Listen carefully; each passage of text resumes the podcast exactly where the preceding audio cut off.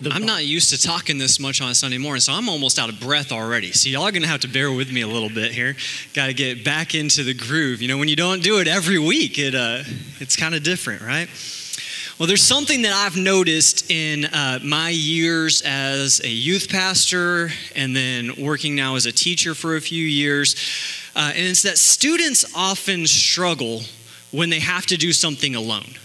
When it's just them it's a little bit harder to do. Whether it's giving a presentation in front of the whole class and everyone's staring at them, or maybe it's going to ask that girl out and they've got the butterflies in their stomach, right? Um, a lot of times, if you get to do it with a partner or a wingman, it becomes a little bit easier right? We, we have a hard time in life sometimes stepping out on our own, but thankfully, when we go through life, we don't do it alone. God is with us, and His power is running through us through the Holy Spirit. And we never have to go it alone. And so today, we're going to look at one of those ways that God is with us as we continue our series at the scene. We've been looking at the places in the Old Testament where scholars believe that a pre incarnate Jesus shows up at the scene. And these are referred to as Christophanies. There's your, uh, your SAT word for the day Christophanies. These are unique situations where Jesus showed up so that individuals would know that they are not alone in their situation. Today, we're going to look at the life of Jacob a little bit. Jacob was nearing the end of his time with his uncle Laban, and Jacob had been with him for about 20 years. The first 14 years, he worked to earn the right to marry Jacob's two daughters, Rachel and Leah, and there's a whole lot we could talk about there, but we're going to move past that this morning. The last six years, he worked and earned his own flock. So this guy's worked really hard for a really long time. Laban deceived Jacob on several occasions, and if ever there was a toxic family relationship, this one was it. Right? I'm sure we maybe maybe it's not your family, but I'm sure you've maybe watched some of those reality TV shows and you've seen some toxic relationships or maybe you hear about it from your coworkers, right? This one takes the cake. This one extended above and beyond.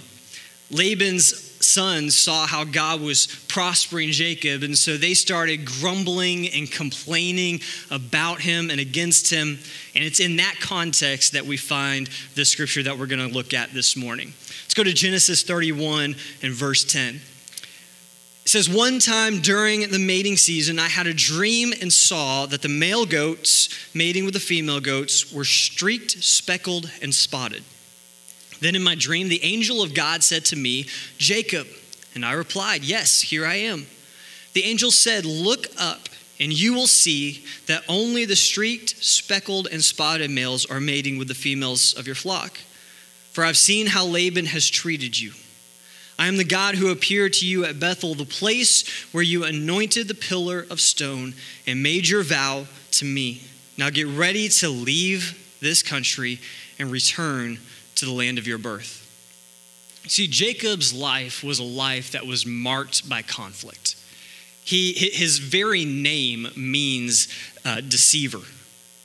I mean, when that's following you, there's bound to be a little bit of conflict in your life. And he had conflict with his brother Esau that led him to being part of Laban's household in the first place. And now he's spent 20 years of hardship with a deceiver in a toxic relationship. But then God shows up here and says these words He says, I have seen how Laban has treated you.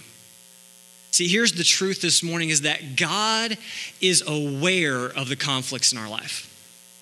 God is aware of what's going on. He sees everything that you are walking through. He knows exactly what that conversation was all about on Friday. He, he knows exactly what is going on. Verse 12 says, The angel said, Look up, and you will see that only the streaked, speckled, and spotted males are mating with the females of your flock, for I have seen how Laban has treated you. Can I tell you this morning that God is not a hands off kind of God?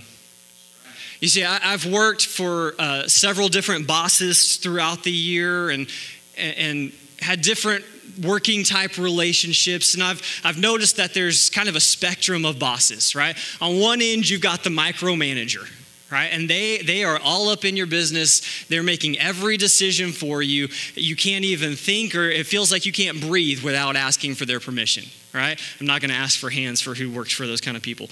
But uh, I think we all know that kind of person, right? And then there's the other end of the spectrum where they tell you what the job is and it's just all freedom and then they just disappear, which sounds great at first, and then after a while you wonder if they even know that you still work there right? Like do they do they have any idea the amount of work that i'm putting in? Do they have any idea the effort and energy that i'm doing?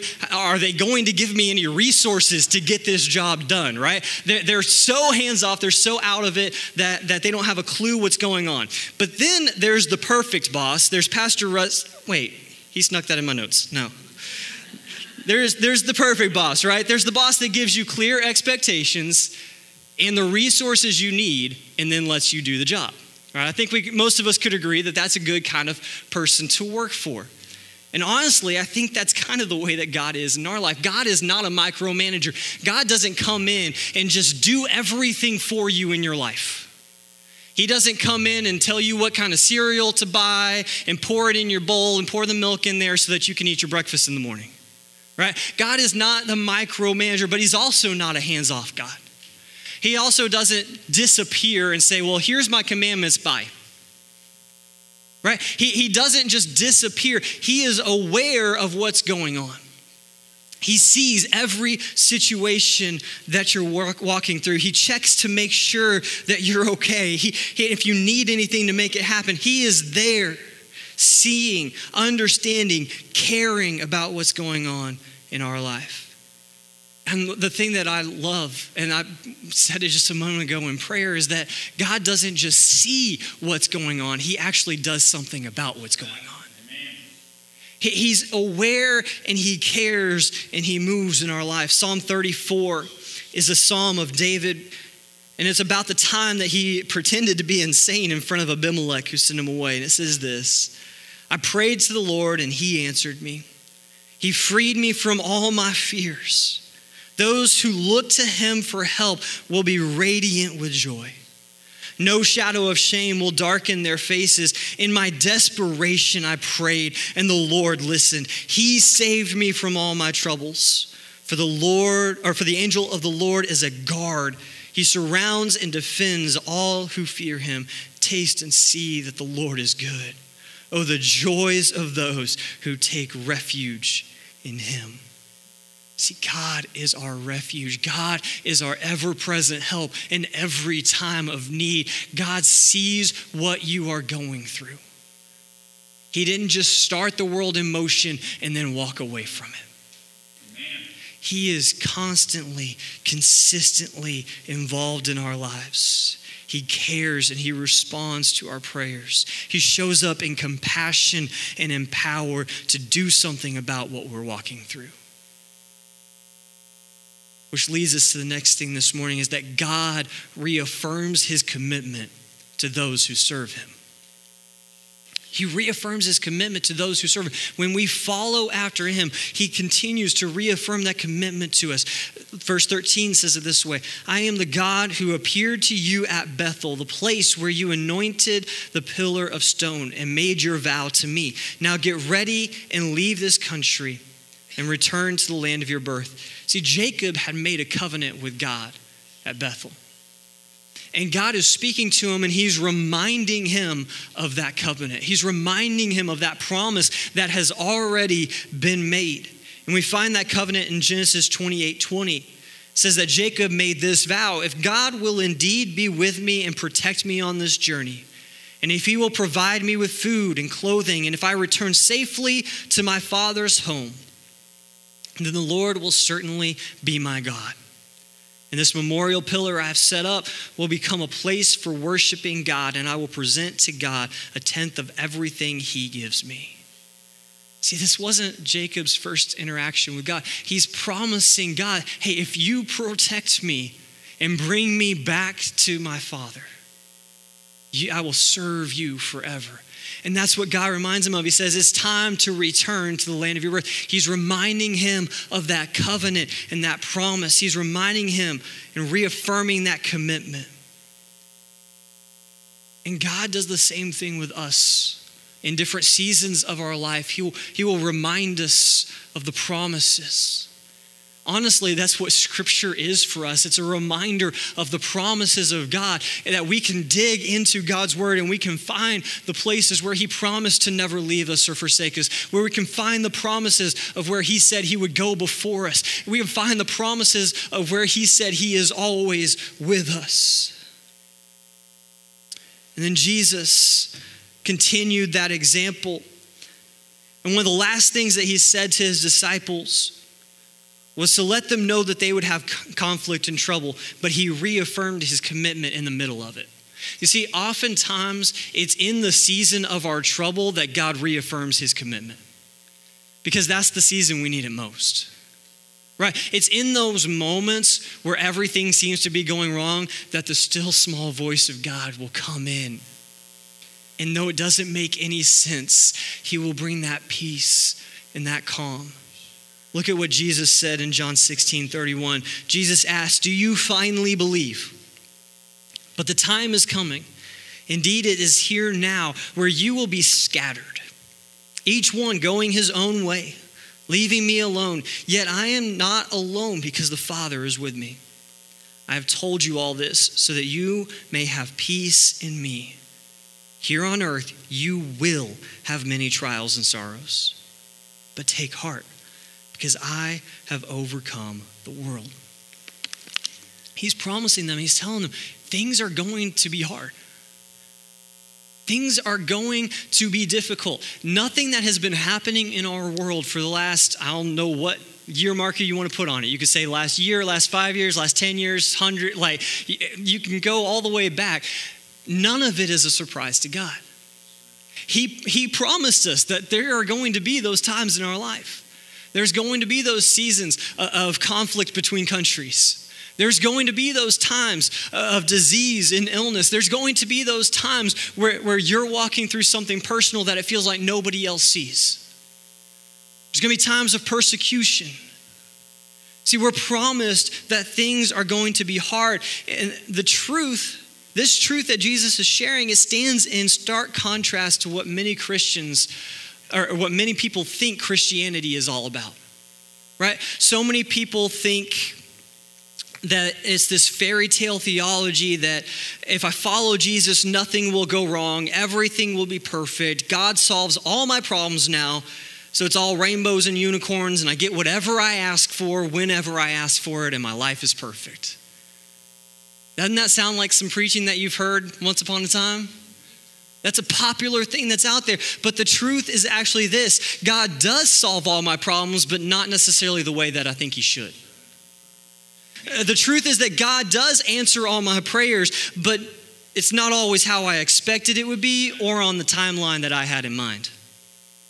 The truth is that we're still in a sinful and fallen world, that we still interact every day with people who make bad decisions, and sometimes those bad decisions affect us. Amen right? The, the truth is also this that through all of that, through all of the trials, through all of the sorrows, God is with us and He has already overcome the world. The truth is that God wins in the end. The truth is that we don't walk alone. The truth is that we know the end of the story and God is with us. He's aware of our conflict and He reaffirms His commitment to us consistently. So maybe this morning you're sitting here like, yeah, I'm good with all that. I understand all that. But what do I do with the conflict that I'm walking through? It's great that God's with me, but what do I do about the problem that I have? Jacob had this tension with his family, with Laban. What did he actually do about it? How do we solve that problem? I can't just do what he did and grab my stuff and leave. I actually have to work through this problem, right? So, what is the practical steps? How do we actually walk through that conflict? How do we deal with that coworker who cheated to get the promotion or that family member who lied about us on Facebook, right? How do we deal with those kind of things? That's the question we're going to try to answer for the rest of our time this morning is how do we resolve that relational tension? And the first thing is sounds simple, but it's a lot harder to do is to resolve conflict biblically. Resolve conflict biblically. We saw it just a second ago. that we need to, uh, uh, John 16, 31, Jesus asked, Do you finally believe the time is coming, indeed is here now, when you will be scattered, each one going on his own way, leaving me alone? Yet I am not alone, because the Father is with me. I've told you all this so that you may have peace in me. Here on earth, you will have many trials and sorrows, but take heart because I have overcome the world. See, the first thing is remembering that God is with us and allowing that to help us go to the person that we have the offense with. See, I forgot to put that scripture in here this morning, but scripture tells us to go to the person that we have a problem with. And if we can't get the problem solved there, then we bring a few people of wisdom along with us and we have a discussion about it. And then if that doesn't solve it, then we take it to the church. See, there are steps to this process, and a lot of times we get the process backwards. We like to go to everyone else first, right? We like to go to social media first and let the person that we have the issue f- with, we let them find out about it from somebody else. Right? It, we almost gossip about ourselves. Right? We, we like to use the back channels. See, here's the truth we're not always going to agree on everything, and that's okay. Unity is not conformity, right? We can be unified as believers, as a church family. We can be unified without agreeing on everything right? Pastor Rusty likes some music that I'm kind of roll my eyes. I'm like, why? Why? Right? Uh, we don't have to agree on everything. It's okay. It's okay. But the, and we're going to have differences on a variety of issues, right? A lot of times it's something bigger than music. But the problem becomes, the issue becomes, when we air out our grievances with a person publicly before we ever go to them privately. How can they fix a problem that they don't know exists? Right? This is uh, any teachers in the room i'm sure you've had this this trouble before right? Where there, there's a problem that a student has with another student and they never tell that student. You're like well how, how are they supposed to fix that for you if you don't let them know that there's something wrong?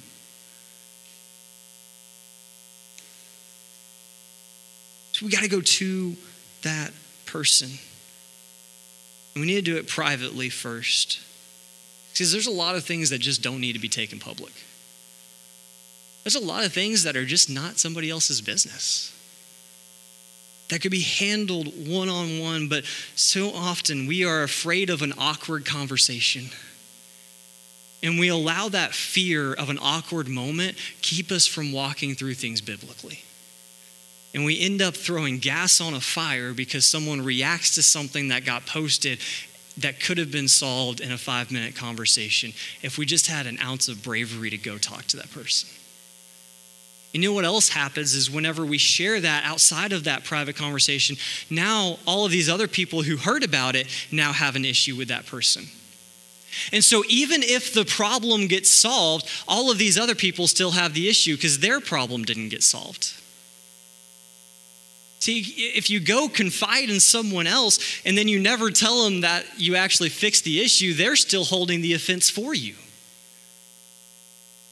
There's so many issues that arise when we don't deal with things properly. See, we got to go to the person privately. If they don't change, you take someone else with you. If they still don't change, then you bring it to public knowledge. And the other thing is that this whole process is all about issues of sin. This isn't about addressing leadership decisions or political opinions. This is about people walking in sin. It's not about airing out everything that we disagree with. That's one of the things that has um, that I've noticed a lot is people have a very low threshold for what they'll go complain about. I'm, I'm sure you have no idea what I'm talking about. Right, we'll complain. We'll complain because Walmart didn't open as early as we thought they should. We'll we'll complain because the, the food took two minutes longer than it should have. I remember when I worked at Chick Fil A, I got cussed out one time because a guy had to wait five minutes on chicken strips. I'm telling you, we'll complain about a lot of different things. And one of the things, like people have gotten so bold, like we'll we'll call for people to get fired from jobs when we have no idea what's going on. If you don't believe me, go look at uh, NBA Twitter or look at anybody talking about any of the NFL teams and how many coaches they're calling to get fired and how many this and how many that when they have no idea what happened behind those closed doors. Right? We try to solve things publicly that we know nothing about. If you have an issue with somebody, deal with it in private. Matthew 5 23. So if you're standing before the altar in the temple, offering a sacrifice to God, and you suddenly remember that someone has something against you, leave your sacrifice there beside the altar. Go and be reconciled to that person. Then come and offer your sacrifice to God. See, God takes this so seriously that He literally says, Stop worshiping me and go fix it. If, if, if, there is anybody that has an offense against you, or if you have uh, something that you need to deal with between you and another person, God takes it so serious as He would say, Stop playing the keyboard, go and fix it, and then come back and lead worship. That's how serious this is to God. We've got to resolve conflict biblically. That's the first step. The second step, and this one's hard for me respond gently. Respond gently. Most of us, I'm not going to ask for hands again here, but most of us, if we're honest, our first response when somebody gets mad at us is not to be gentle. Oh, if you come at me, I'm coming back at you. I'm, I'm gonna spit fire right back, right? Like we we have our we have our go-tos in our back pocket. Or honestly, if you're like me, you come up with the good ones after the conversation's already over. Man, I wish I'd have said that, right? No, Respond gently. Proverbs 15:1 A gentle answer turns away wrath, but a harsh word stirs up anger.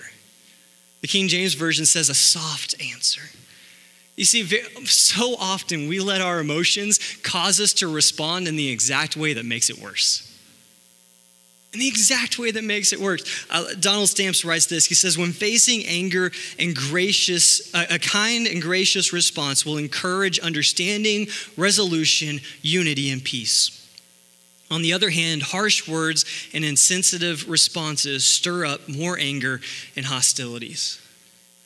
It, you probably already have five different examples in your brain right now of moments that illustrate that of times when you said something and it escalated what should have been an easy conversation into a screaming match. And I don't know about you, but if you there are those moments where you're screaming and, you're in the you're kind of in the battle a little bit and you kind of think for a second, what were we even arguing about?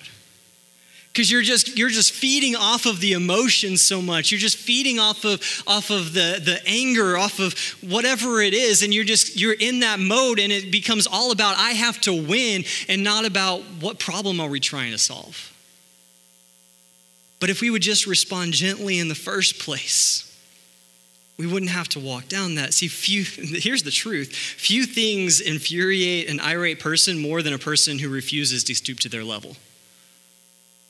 If you, honestly, if you really want to get under somebody's skin, don't play the same game they're playing.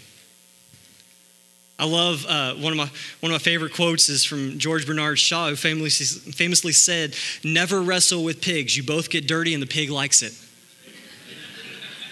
That's what happens when we respond in anger.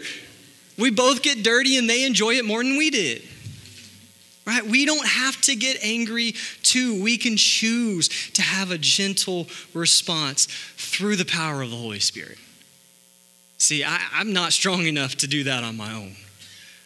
It's only through God. Colossians 4, 5, and 6 says, Live wisely among those who are not believers and make the most of every opportunity.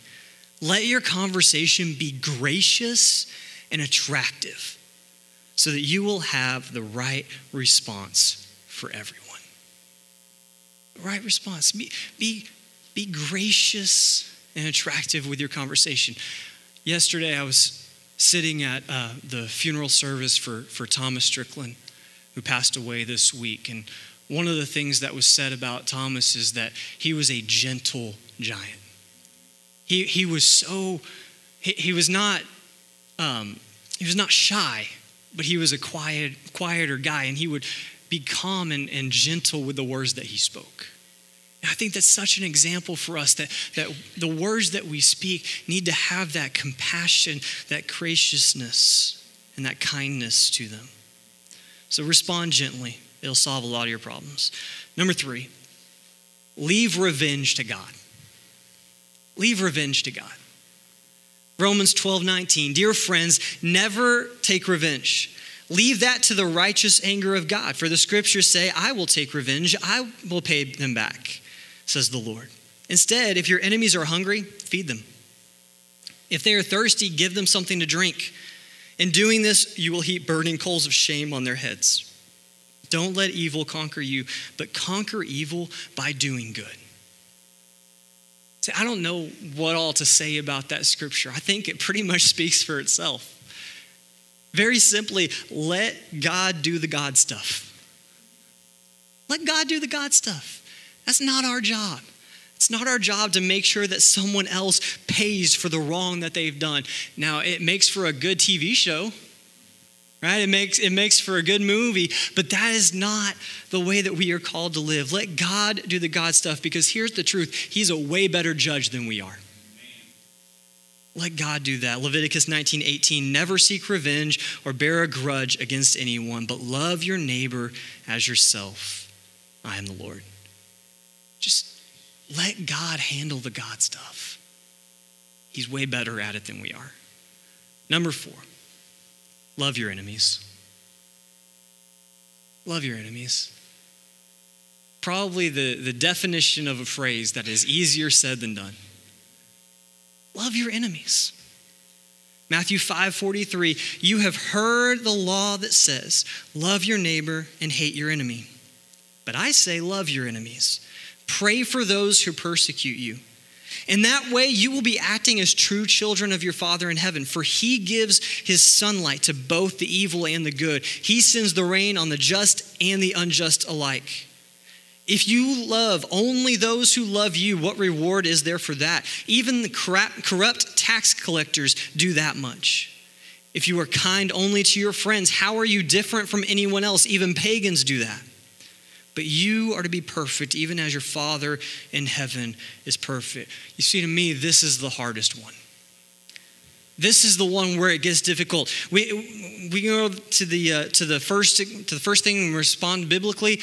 Just go to the person first. That's not always easy, but most of the time I think I can handle that. Right? Respond gently. Now things are getting a little bit harder. Those emotions are hard to control, but with God's help, I think we can make that one work. Leave the revenge to God. Honestly, I'm probably lazy enough that that one just takes care of itself. All right? The fact that I don't have to go plan out a revenge, that check, I'm good. All right? But now we get to love my enemies. I have to do what? Can we, can we settle for the silent treatment? Right? Can, we, can we go with maybe some cold indifference? Right? Uh, I can go with those kind of things, but to actually love them, that sounds impractical.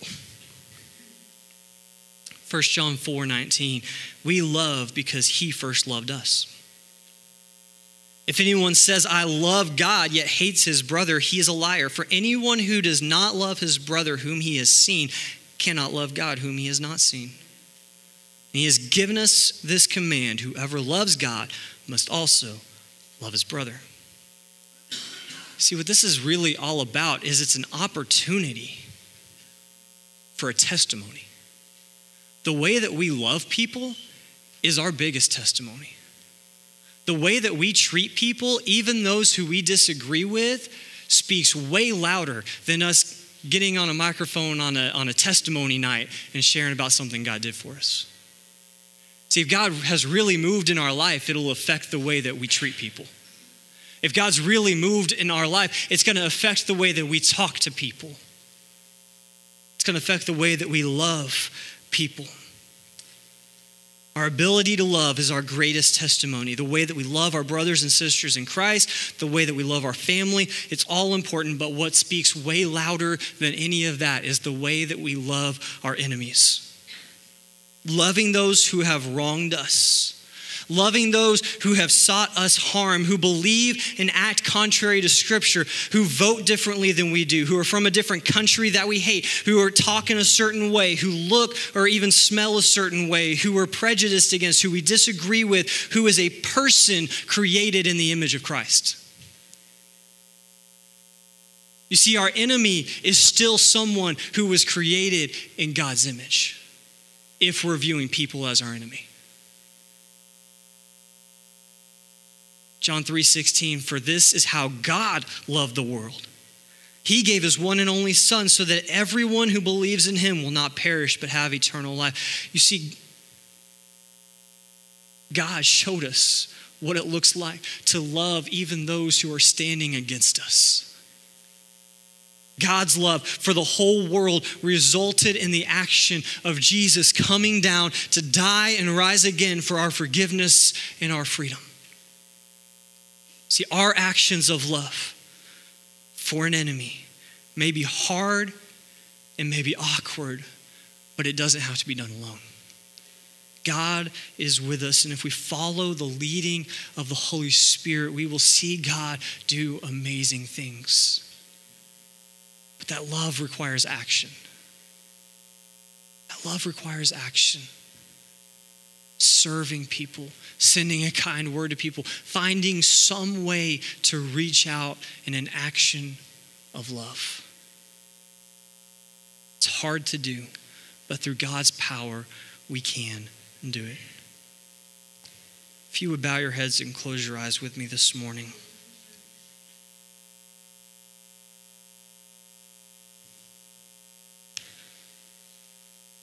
I don't know what you're walking through.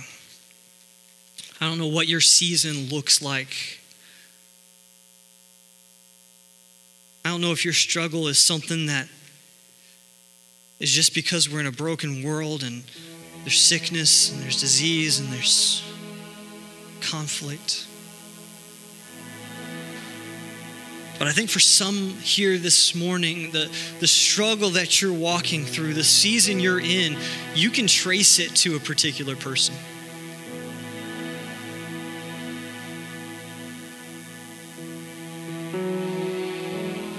That there's a, there's a tension, there's a conflict. In fact, you might be so bold as to use the word that there's a war.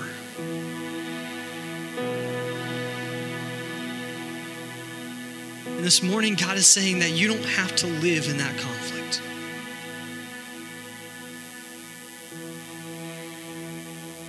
If you haven't done so already, it's time to go directly to that person, to respond biblically. It's time to stop responding with more anger and making things worse for yourself. It's time to stop trying to, to get revenge on them and planning the ways that you can get back at them. Most difficult of all, it's, it's time to choose to love them.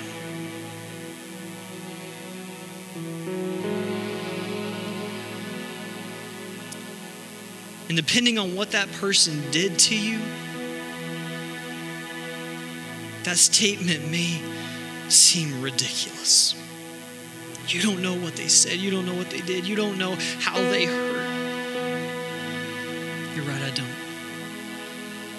God does. He's aware of all that you're walking through. He is with you.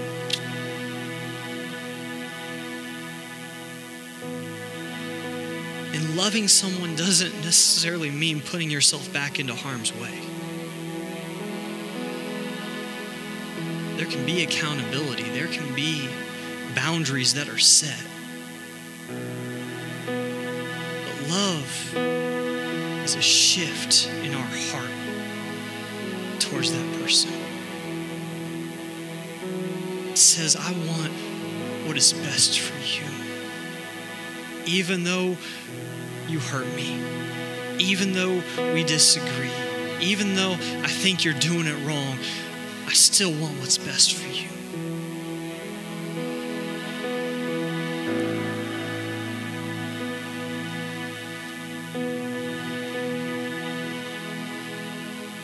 This morning, nobody looking around or making you feel awkward this morning. Would you just, between yourself, me, and God, would you just quietly raise your hand if you would say, I, I have someone that I need to solve this conflict with? I'm not going to bring you forward this morning. I just want to know who to pray for this week. Amen. There's one. Is there anybody else who says, I, I have somebody that I need to fix this?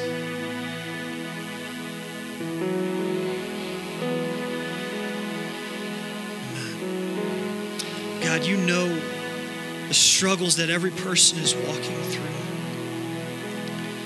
You know the, the hurt that they bear because of someone else's bad decisions. And God, it's only through your strength and through your power that we can forgive and that we can love. So, God, I pray that you would strengthen us in those ways, God, that we would be prepared to respond in a Christ like manner in each of those situations.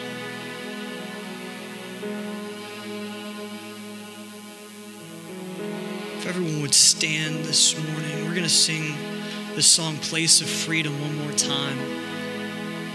And as the song plays and as we worship, because that's what we've come here to do, right? We come here to worship. And as we worship, if you would say that you have a, situation that you, you need God to show up in, you need Him to be more than just aware of the situation, you need Him to actually intervene with it. I'm going to be down here ready to pray with you and believe God for your healing, for provision, for whatever it is that you need God to show up in your life and do.